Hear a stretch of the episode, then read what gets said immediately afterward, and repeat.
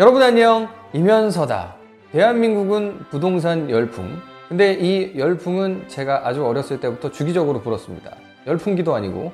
그런데 이런 열풍 때마다 제가 학창시절에는 전혀 이해를 못했던 사실이 있습니다. 이렇게 낡은 아파트가 대체 왜? 왜 40억이나 하느냐 우리 집 몇 채 값이나 하느냐 이런 것이 참 궁금했었거든요. 나중에 대학교 와서야 저는 그 사실을 알게 됐지만 오늘은 피디님이 잘 모르겠다고 설명을 좀 해달라고 하셔가지고 직접 설명해 드리러 왔습니다. 자 이렇게 헌집이 40억이나 하는 이유 가시죠. Let's go 형 저기가 어딘데 40억이야? 자, 이 집은 정말 정말 유명한 집입니다. 이 비주얼 보고서 아실 수도 있겠지만 반포주공이고요. 반포주공 1단지인데 1970년대 초반에 지었으니까 이제 어언 50살을 바라보는 정말 오래된 아파트예요. 지금으로부터 15년 전 이면서가 중딩이었을 때도 이 아파트는 헌 아파트였습니다. 뭐 아무튼 여기 공급 면적 42평 기준으로 아무리 싸게 사도 한 40억 정도는 줘야 되는 그런 아파트입니다. 40억이면 완전 좋은 아파트 살 수 있는 거 아니야? 자, 아파트가 40억 정도 하려면 대체 얼마나 좋은 집이어야 되냐. 그래서 하나 보도자료를 가지고 왔습니다. 정국은 작년 10월 말 삐마제 전용 69.7억짜리를 19억 5천에 구입했다. 아, 돈 많네요. 대기업도 전국과 같은 날에 이 아파트 152.16제곱미터짜리를 37억에 거래했다. BTS가 지금 저기 사는지 안 사는지는 모르겠지만 아무튼 제이홉이 한 집이 전용 면적이 152.16이면 46평이고 우리가 흔히 말하는 몇 평형 몇 평이다 할 때 그 면적으로는 62평짜리입니다. 아무튼 그게 지금 한 40억 정도에서 왔다 갔다 하고 있습니다. 결론적으로 제이홉 정도 클래스가 나와야 살 수 있는 그런 집이 한 40억 정도 한다라고 보시면 될 것 같습니다. 건물이 좋다고 비싼 건 아니네. 그럼 뭐가 중요해? 자, 요거 하나만 기억하세요. 여러분, 부동산, 부동산이라는 건 건물이랑 땅이죠. 그러면 그 건물이랑 땅값, 집으로 묶여 있을 때는 어떻게 계산하냐? 집은 건물 플러스 땅. 집 가격은 건물값 플러스 땅값. 그러면은 건물값을 계산하면 땅값을 알 수가 있겠죠. 요 집값에서 건물값을 빼면 땅값이 되는 건데, 건물값은 어떻게 구하느냐? 새로 짓는 가격을 먼저 보면은 대충 그 가격에서 빼고 빼고 하면은 지금 건물값이 나올 텐데 한번 보시죠. 이게 요새 핫한 분양가 상한제 적용 아파트의 기준이 되는 기본형 건축비라는 건데요.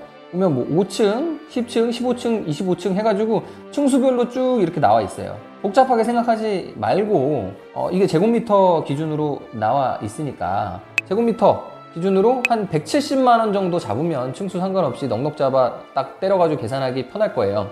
그러면은 한 평이 약 3.3제곱미터니까 계산하면은 170만 원 기준으로 하면 561만 원 정도예요. 평당 건축비가 561만 원 정도. 근데 뭐 집만 짓는 거 아니니까 주차장도 짓고 뭐 호수도 깔고 거기에 청둥오리도 넣고 헬스장도 하고 뭐 요새는 아파트 새로 지으면 사우나도 막 짓고 하더라고요. 그러면은 가격이 조금 올라가겠죠. 그래서 그거 한 90만 원 더 쳐주면 평당 651만 원 정도 잡으면 됩니다. 그러면 보통 말하는 30평대 아파트 하면 뭐 32평도 있고 34평형도 있고 한데 그런 것들이 국민주택 규모라고 부르거든요. 그렇게 말하는 아파트 34평형을 지으려면은 요 건축비에 34 곱하면 되거든요.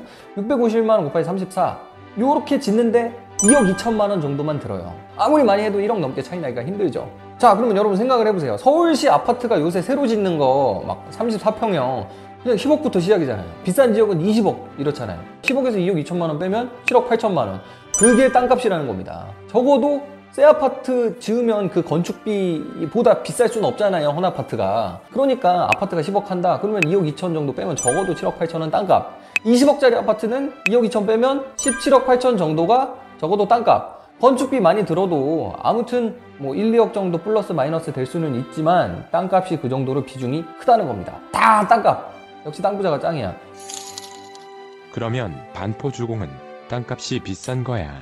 이렇게 말하면은 진짜 진짜 정확하지는 않지만 연식이 꽤 된 아파트나 뭐 아니면 특정 부동산이 땅값 비중이 어느 정도 되는지 궁금하다라고 하면은 대충 그냥 평당 3, 400만 원 연면적에다가 곱해가지고 빼시면은 얼추 나옵니다. 그래서 아까 살펴본 그 압도적인 비주얼의 반포주공 1단지 그렇게 계산을 한번 해볼까요? 여기는 좀 더 프리미엄을 쳐줘가지고 평당 500만 원 정도로 잡겠습니다. 사실 이게 50년 된 아파트인데 많이 쳐준 거죠.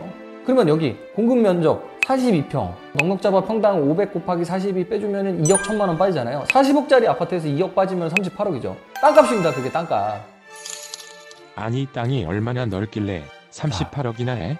땅이 진짜 넓으니까 이 정도 할- 하겠죠? 집 한 채마다 땅이 얼마나 넓은지 보려면 등기부 등본을 보면 되는데요. 등기부 등본에서 대지권의 목적이 되는 토지 면적이랑 대지권 지분 비율을 곱하면은 나오는 게 이 집주인이 이 단지에서 자기가 가지고 있는 그 땅 지분 면적인데요. 반포주공 같은 경우에는 옛날에 지었기 때문에 일단 뭐 지하를 파거나 그런 적도 없고 높이 올린 적도 없잖아요. 층수가 다 되게 짜리몽땅한데 또 거기에 단지형 아파트다 보니까 이 짜리몽땅한 아파트들이 막 성냥갑처럼 들어서 있죠. 그래서 땅 지분이 엄청나게 커요.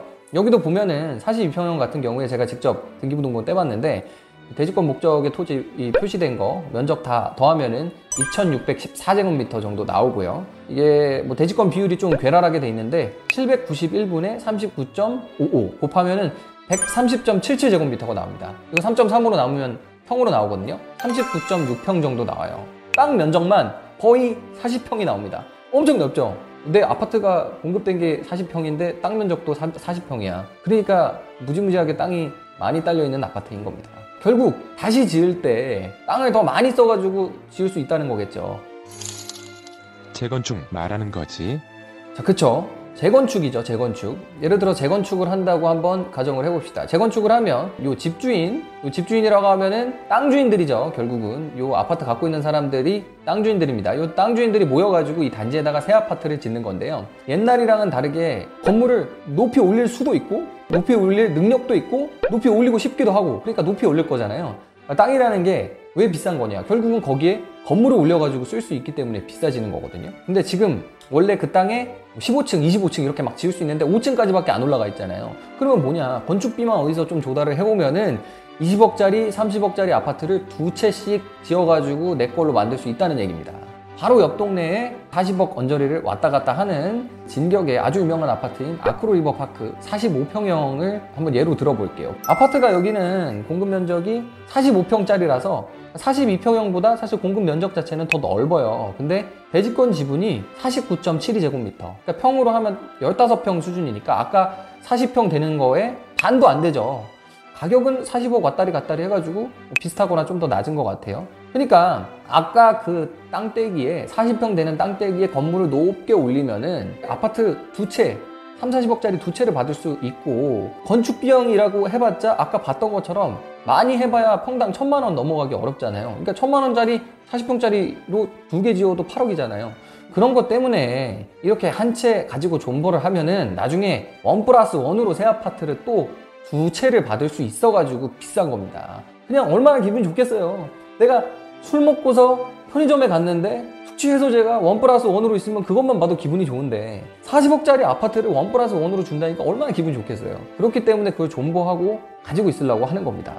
그래서 저렇게 외관이 그로테스크하고 막 금이가 있고 이런데도 그냥 존버를 하고 있는 겁니다. 자, 이제 이해가 되시죠?